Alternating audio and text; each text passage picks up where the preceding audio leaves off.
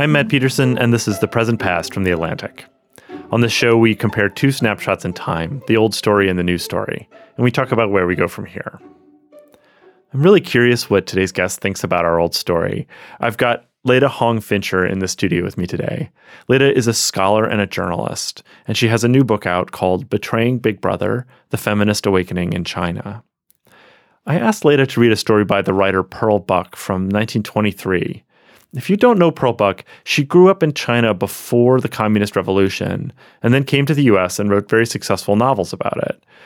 This piece from The Atlantic was apparently her first published work. It's nonfiction and it's called In China Too. The old story is about how women in China were just starting to undergo big social changes. And Buck describes talking to a young woman who just spent a year at boarding school, and she came back with a kind of awakening and an interest in women's rights. And so Buck asks the girl, What do you know of suffrage? And the girl answers, Oh, a great deal, teacher. I know that only in this country are women so helpless. Why, in other countries, I've heard they do everything they like. They may go out and take walks and play games and never bind their feet. It's even said that they walk with men. Here, a delicate flush. But of course, I do not believe that. Okay, let's bring Leta in. Hi, Leta. Hi, thanks so much for having me. I want to start by putting this moment in China in historical context. So, this is 1923, and it's just about the time that the Communist Party is getting started, and they finally take over in 1949. So, what was the relationship between this early women's movement and the rise of the Communist Party? Um, well, I I read in my new book, Betraying Big Brother, that actually feminism played an incredibly important role in China's revolutionary history. That includes the Communist Revolution, um, which began in the 1920s. And in fact, um, this piece by Pearl Buck was written two years after the Chinese Communist Party was founded. So, so uh, the Communist Revolution had already uh, begun to spread at the time that Pearl Buck wrote this essay. Um, but feminism extended quite well beyond that, too. Um, at the turn of the century, there were some really important visionary feminist revolutionaries in China who were writing incredibly bold essays um, way ahead of their time. And um, one of those revolutionaries, Qiu Jin, was beheaded in 1907 for plotting to overthrow the Qing Empire.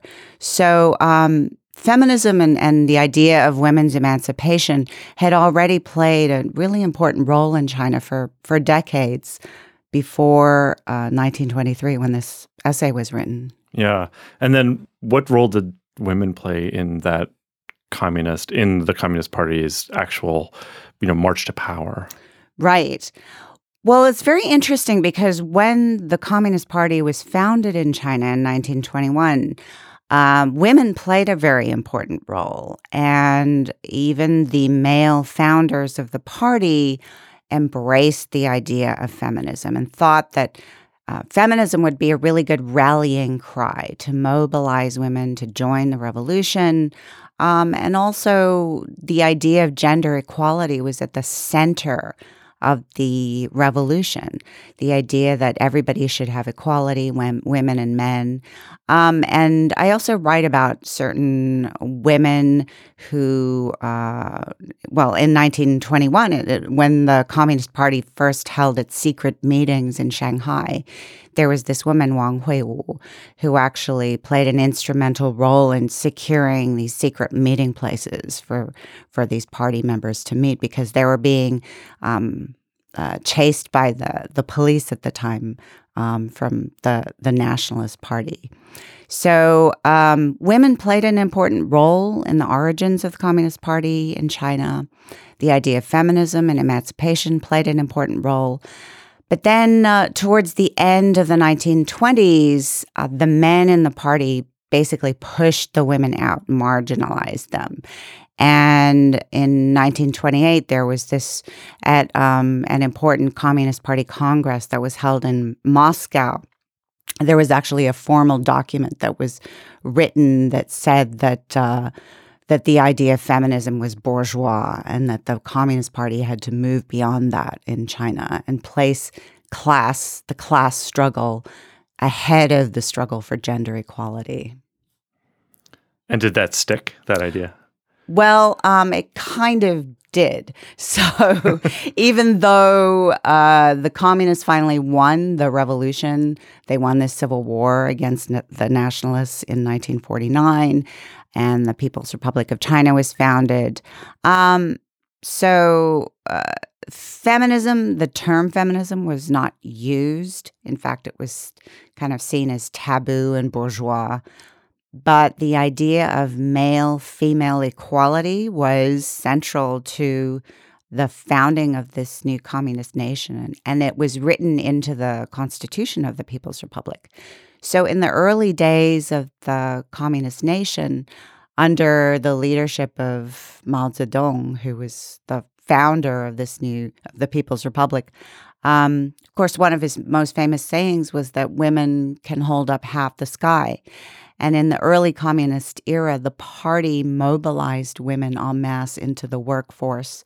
They put them into work in factories in the cities and in the countryside. So China achieved the world's highest female labor force participation. And at the end of the 1970s, their female labor force participation in China was around 90%, which is really astronomically high. Um, so, of course, uh, women never truly had gender equality in China. I mean, even within the party, they were marginalized, even though they played such an important role at the beginning in fighting the revolution. Um, but at least economically, I mean, everybody was poor. So the gender gap, relatively speaking, was not that huge. But women had to play this double role of uh, assuming the burden of taking care of the children and the housework and working outside the home. Um, but there was certainly a lot of sexism at the time, in spite of all this rhetoric of gender equality. But um, as I've written in, in both of my books, um, there was a huge resurgence of in gender inequality with the onset of market reforms, particularly in the 90s and 2000s. Yeah. Okay. Well, I want to get to the present day in a minute, but let's stick with the past for a second. So, this story, you know, I quoted this bit of it where this woman sort of presents herself, Pearl Buck presents her as this sort of modestly liberated woman, but it still feels like a very it's a it's a modest liberation let's say right it, and it still feels to me like it sits squarely within this trope that we have in the west of like Asian women as submissive and family oriented. Um, and I feel like that stereotype is still important here for us and the West. And I'm curious, like, did did the communist revolution destroy that stereotype in China, or does that that idea of of femininity and womanhood still hold a lot of sway in China? Yeah, well, it's interesting because the revolution itself, and not just the revolution, but the early decades of the communist era really did destroy that notion that women should behave according to these, you know, traditionally feminine ways, um, that they should, you know, just be in charge of the household. In fact, the Communist Party deliberately tried to smash that idea, very successfully, I might add. Um, so a lot of women really were very happy to be liberated from the home, I mean, this article talks about foot binding. I mean, that's just that that that was already going on a long time before the 1920s. Um, the but, end, the end of the practice. Uh, yeah, it was very. It was really ending. There were very very few people who were binding their feet by that point. Uh, the May 4th movement of 1919 was also a critical social movement that held up women's emancipation as one of the key rallying cries for the modernization of China, um, liberating itself from its feudal past and all of these traditions, including, you know, the oppression of women. That that prominent male intellectuals and revolutionaries all agreed, well, virtually all of them agreed that women had to play a much stronger role in society. They had to go work. Um, they had to be more independent, economically independent. All of these ideas were becoming very widely accepted. So, um, you know, at the time that Pearl Buck wrote this essay, in fact, she was kind of behind the curve. right, right. Uh, so I'm noticing something in your language, which was that you were talking about male intellectuals deciding things for the for women, and you talked earlier about how the party put women to work. It's just ask the obvious question: women did not have a lot of agency in the way that political decisions were being made about them in the Chinese government, right? That's very true. Uh, following the founding of the People's Republic in 1949, women uh, did not have much power at all in the party at that point. But in the 1920s, particularly in the early 1920s, they really did. Um, that was when the Communist Party was just founding. And uh, women did play an important role. They played uh, very decisive roles. Um, not only in organizing the meetings, but starting um, schools to educate women, to teach them literacy, to teach them how to write, because the vast majority of Chinese women at that point were illiterate. Um, and so women did play a really important organizational role in the young Communist Party. And it wasn't until the end of the 1920s that they were pushed aside and marginalized. And the men decided that even even some of the men who initially thought feminism was really important later decided by the end of the 1920s that um, that in order to win over the the peasants, because of course. Um, you know, in, in, the Soviet Union, uh, the communist revolution was really a worker led revolution. Um, but in China, it was a primarily agrarian society. And so uh, Mao Zedong decided that this revolution needed to enlist the farmers, the peasants. And so they were seen as heavily patriarchal. And so the male Communist Party leaders thought that the idea of feminism wouldn't go over too well in winning over um, these these patriarchal peasants or heads of the households. Um, so that was that was just one reason, um, and also just just the natural sexism of men and the Communist Party played a role as well. Um, and so, uh, so by the time uh, the People's Republic was founded in 1949, women no longer played an important role, and that was pretty deliberate on the part of the male dominated party.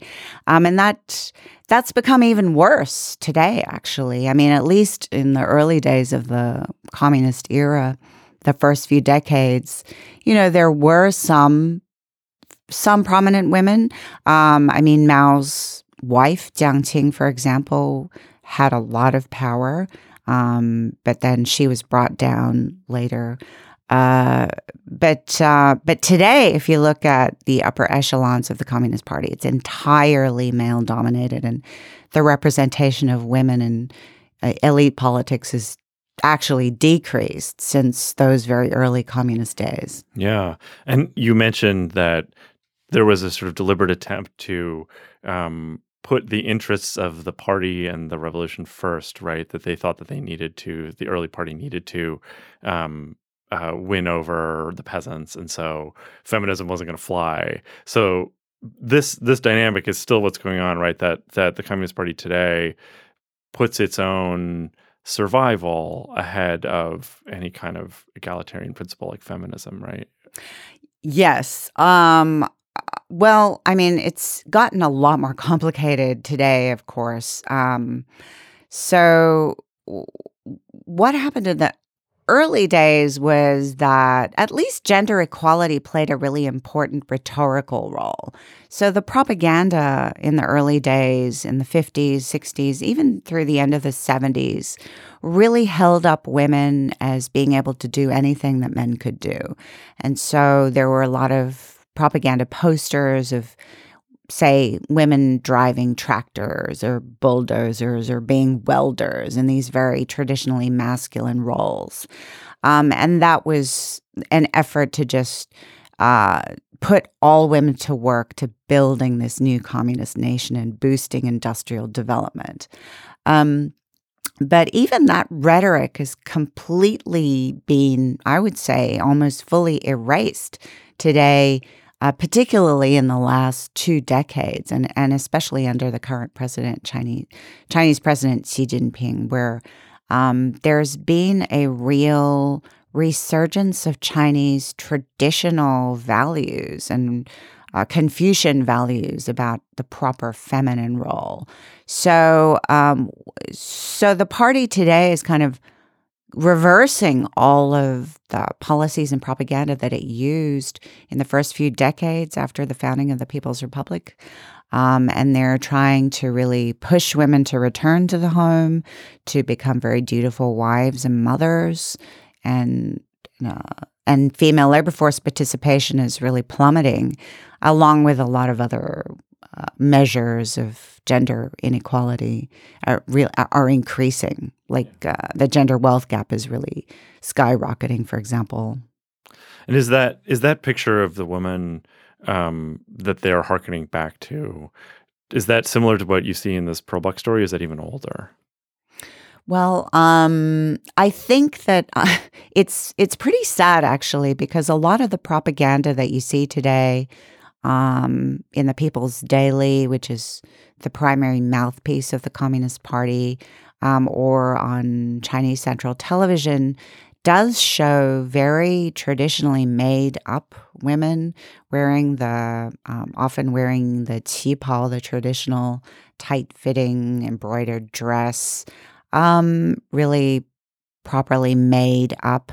And this is all described as being part of Chinese traditional Chinese culture that has existed sort of without change for thousands of years. But of course, that is ignoring decades of um, revolutionary, revolutionary tumult where the party itself was uh, hoping to completely overturn all of these traditions. And in fact, not just hoping, but they did. I mean, um, during the Cultural Revolution, they, they were smashing Confucian temples, burning a lot of traditional books, um, and, uh, you know, cutting off people's hair. Um, I mean, it was um, so it, it, was very destructive of traditional Chinese culture during those years. But now it's become convenient again for the Communist Party to to say that women should behave in a traditional Chinese way. And they claim that, you know, it, it's always been this way, but in fact, they're ignoring their own history. Yeah. How, how easy is it for them to convince people of these kind of alternate histories? Well, I would say that a lot of young women in particular today are totally rejecting that propaganda. Um, so the young generation can be very progressive. Um, but the propaganda is much more effective with the older generation, the parents and elders and the family. And they're the ones who really exert the most direct pressure on young women in particular, pushing their daughters, for example, or young granddaughters into getting married early and into having babies early. Um, and so it's it is a lot of pressure on young women, on young men as well to get married. Um, but but especially if you're looking at the college educated population, young women and men who have gone to college, um, they increasingly reject all of these uh, kinds of propaganda, and they they want a lot more for themselves. I mean, they want more, a lot more freedom to behave uh, as they want to, you know, make their own choices. Women want to control their own bodies, their own reproductive lives. And this is a real flashpoint because the Chinese government a couple of years ago got rid of the so called one child policy. Now it has a two child policy, and it's very aggressively trying to push, especially educated women, into marrying early and having two babies while they're still in their 20s. Um, but that that policy is failing miserably. If you just look at the birth statistics, they're continuing to fall really dramatically. Yeah. So there's this conversation in the US right now about feminism. Um, I'm thinking of like the philosopher Kate Manne, who's been arguing that you know misogyny is sort of more subtle than just men hating women. It's a structure in which you know sort of women are disadvantaged and men are advantaged. And you you have written you wrote in your book that that what's happening in China sort of goes beyond that or back to that sort of other definition of misogyny where like the state is actively undermining women to keep itself in power or the party or however you want to define the relationship um, can you talk about that yes and in fact i read kate manne's book down girl i thought it was terrific um, this idea and, and I, I agree with that idea that misogyny is a way to keep women down. It's not necessarily hatred of women. So if you look at China, I have a chapter called China's Patriarchal Authoritarianism, where I argue that, in fact, the entire basis of authoritarian control in China is uh, the subjugation of women, keeping women down, keeping them confined to these very subservient roles of wife and mother that women are supposed to maintain harmony in the home. They're supposed to have babies, to rear the children, take care of the elderly, um, but they're not supposed to go out into the world and work. That's the role of men, that men are supposed to be head of the household and be the boss. So, as long as women conform to those kinds of roles that are very docile and subservient, then they're seen as, you know, doing the right thing for the nation, um, that they're maintaining the social order and they're keeping the family stable. And so there's a lot of propaganda that talks about family values in China as being critical to the stability of the nation. Um, that when every family is harmonious, and by that, the, the government means, you know, every person is playing their correct role in the family. The woman is subservient, the man is the boss. Um, the children obey the parents. Um, and of course, marriage is between a man and a woman. Same sex uh, marriage is illegal.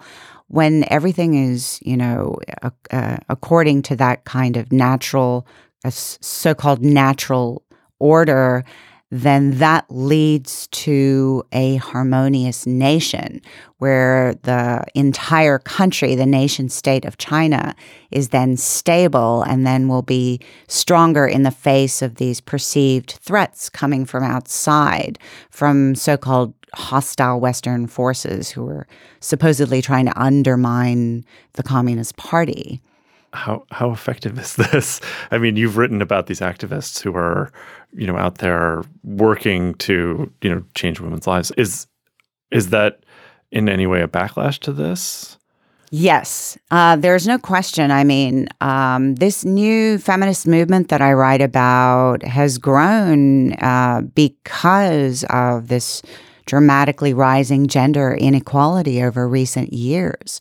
And this is something that so many, particularly young women, who, particularly those who have gone to college, um, but not just them either. There are high school girls, there are also older women, there are factory women who haven't gone to college.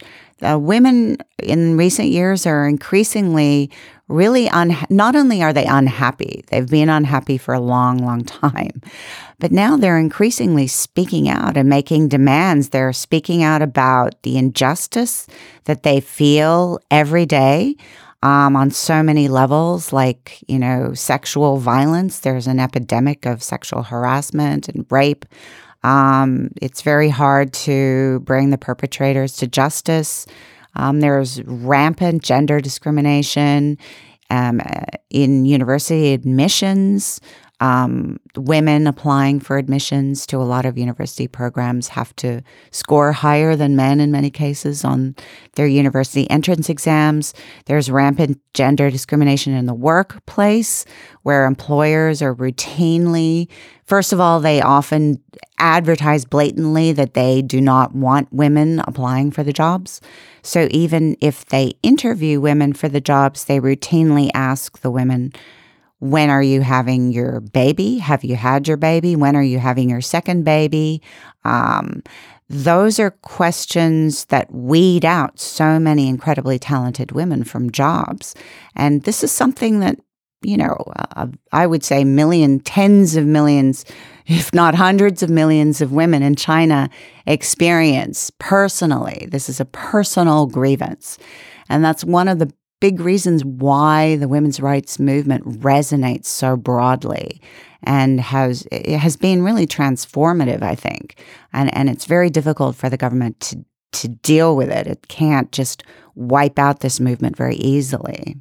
So it, it can't wipe out the movement, but I imagine that it has consequences for the ability of women to talk about their bodies in public or you know their basic lives because all of sort of women's lives are uh, the family and the strength of the family is essential to the stability of the regime, and you can't talk about anything that affects the stability of the regime in public. That makes it very difficult for women to talk in public about normal things, right? What, what's going on? Yeah, it is very difficult, but not impossible. I mean, what's extraordinary is that.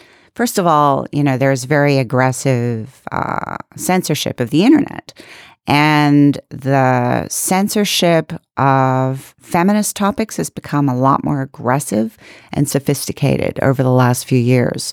So, for example, last year, um, in 2018, the most prominent feminist social media account called Feminist Voices was banned on the night of International Women's Day. And that had been the primary conduit for the distribution of all sorts of feminist essays and artwork and ideas. Um, and their WeChat account, WeChat is China's most popular group messaging account, um, or, or app, I should say, uh, that was also banned. And so that was a very heavy blow to the ability of feminists in China to get their message out. However, there are still a lot of individual feminist accounts. So it's not a total blackout on discourse online about women's rights issues. And it's amazing how much room there still is for women to talk about sexism and to talk about injustice and gender discrimination um, there was a study that just was uh, uh, published a few weeks ago by uh, Hong Kong University that analyzed censorship on WeChat, which is this group messaging platform. They found that uh, that the Me Too hashtag was one of the top ten most censored topics on the internet last year, which is really stunning given all the other very politically sensitive topics out there in China, that Me Too was one of them. So um, it's a very aggressive attack on um, discourse around women's rights and feminism. Um, and yet, you know, it it hasn't been able to wipe out the women's rights movement. These feminist activists are continuing to be very creative and resilient and find new ways to get around the censorship and to continue organizing. But there's no question that it's very, very difficult for them. It's becoming increasingly difficult. Um, so I don't know what's going to happen in the future, but but I do know that I, I, it would be very difficult for the government to do a mass jailing of feminist activists because I think that would have a terrible backlash for the government. Um, but but it's just an in- increasingly difficult environment to discuss women's rights. Um, but but it does show you the fact that the government is so afraid of feminism it shows you that um, just more and more women all across China really, even if they don't explicitly call themselves feminists, they really want to speak out and make demands about their own rights. They want more rights for themselves. Yeah. I, want to go back to the article for a sec to the Pearl Buck story, and and um, one of the things that strikes me in reading it now, you know, hundred years later, the, it's it's fairly Orientalist in this very stilted way, and and Pearl Buck sort of inserts herself into this piece as the wise Western woman, like literally teaching the young Chinese woman about about feminism. But but I, I'm hoping you could tell me like what what is the actual sort of exchange of ideas between Chinese feminists and and the feminist movement or feminist thinkers more broadly outside of the country. Right. Well, I mean, um, when Pearl Buck was writing this article, um, I mean, there's no question that at the turn of the century and in the May 4th movement of 1919, uh, the Chinese people or Chinese revolutionaries were being influenced by ideas from the outside. Um, in fact, Japan had more of an influence than any other country. Um, the idea of human rights and women's rights, in fact, uh, largely came from Japan. Um, and even the idea of communism itself, the Communist Manifesto, uh, was first translated into Chinese in a feminist journal um, at the turn of the century. And so feminism brought the idea of communism to China. So, um, uh, so there's there's no question that you know China has been influenced by ideas from the outside. However, uh, feminism, homegrown feminism, um, you know, uh, and and practiced by revolutionaries inside China, and also revolutionaries who were exiled at one time and planning revolutions from outside China and then coming back in. Um, even, you know, some of the communists were planning outside China before they brought the revolution to China. And of course, the Soviet Union was heavily involved in the communist revolution. So China has, of course, been influenced by the outside. But what's happening today? Um, if you look at the propaganda in 2017, the People's Daily l- labeled quote unquote Western feminism as uh, a force used by quote unquote hostile foreign forces to infiltrate China and to try to interfere in China's own management of women. So, um, so, a lot of these feminist activists or activists who are prominent in the Me Too movement, you know, against sexual harassment, when they're being interrogated or intimidated by security agents, they're often accused of being tools of hostile foreign forces and say, you know, sometimes they're accused of being spies.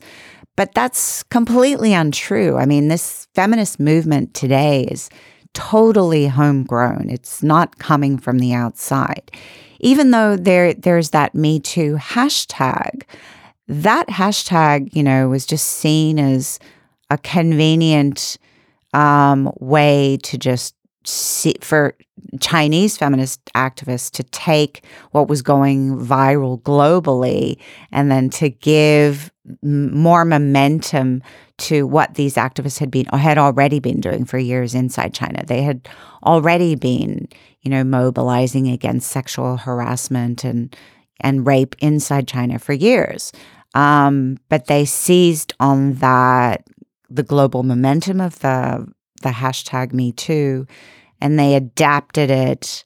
Um, and one and and that hashtag was being censored by um, China's internet monitors, and then at, at one point, there was an activist who came up with the idea of uh, using Me Too, which sounds like Me Too, but means rice and bunny rabbit in China. And so she used the emojis for rice and bunny rabbit to try to get around the censorship. And that worked for a while, but then the censors caught on to that after a while. But um, but the fact is that feminism is not alien to China at all. In fact, you know, it has a long history going all the way back to at least the turn of the century um, inside China, uh, a, and a very important history in its own revolutions. Yeah. It, strikes me that maybe there's something sort of self fulfilling in that. I know that you've written about some of these activists who've gotten exiled essentially, who've had to come to the U.S. for to study and and um, and just to get out of um, the danger that they're in there.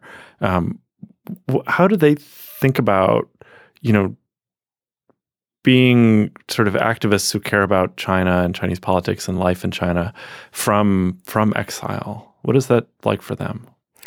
Well, um, it's quite difficult. Um, one of the most important, I would say, self exiled Chinese feminists is a woman named Lu Pin, who was the founding editor of Feminist Voices, which was, until it was banned last year, the most influential feminist uh, media platform in China. And so she happened to be out of the country in 2015 when the police were rounding up feminist activists. She was in New York attending the UN Commission on the Status of Women. So, uh, had she been in China, I have no doubt she would have been jailed because she's incredibly influential and, um, you know, has played a leading role in strategizing a lot of their key activities. So she decided to stay in New York. And um, I know it's been very painful for her. She's also written about how painful it is to not be able to go back to China. Um, but at the same time, I have to say, she described uh, the importance of what she called opening a new battleground in the feminist struggle because she said that it's so such a hostile environment inside China that she's afraid that the feminist movement would not be able to survive without these uh, bases outside China that can help sustain the momentum of the women's rights movement. So um, she started a group called the Chinese Feminist Collective that's based in the US. There have been other activists who started other Chinese feminist groups in other countries like the UK and Canada, for example. And I have to say that that global diaspora of Chinese feminists has been really important. Um, they have not lost their relevance. They continue to influence Chinese feminists inside China and kind of keep the exchange of ideas flowing, where the censorship is so intense and aggressive inside China. Um, and they were also really instrumental in getting the message out about um, the Feminist Five when they were jailed in 2015. Um, and they're also very important in, you know, circulating uh, news about other feminist activists who are jailed or detained in recent years, or if women's rights centers are shut down. Um, and so so there's something very different about this women's rights movement from other activist human rights movements and human rights activists in the past, which who were largely male, I have to say. A lot of those human rights activists really lost relevance um, once they were exiled, and uh, but but the feminist movement in China is not so much about one or two famous individuals. It's it's about a collective, and that's where its strength lies, I think. It's it's a large community and it's hard to pin down any single leader. Um, and so that is in part why it's still surviving today, four years after the jailing of these feminists, who, by the way, had to be released because of a massive global outcry. And so this is where I, I hold out some hope because I see so many young women in China who are embracing the idea of women's rights, if not outright calling themselves feminists. And so, um, in the face of these very grim policies coming from the, the Chinese government, I look at the actual young women on the ground, both inside China and also you know, some important feminist activists outside China who are still heavily involved in sustaining the momentum and and and I am not without hope. In fact, I'm I'm very inspired. All right, well, let's leave it there. Leta Hong Fincher is a scholar and a journalist. She was the first American to get a PhD in sociology from Tsinghua University in China. Her new book is Betraying Big Brother: The Feminist Awakening in China And the old story we were discussing is In China Too by Pearl Buck from 1923. You can read that on theatlantic.com. Thank you very much. Thanks so much for having me.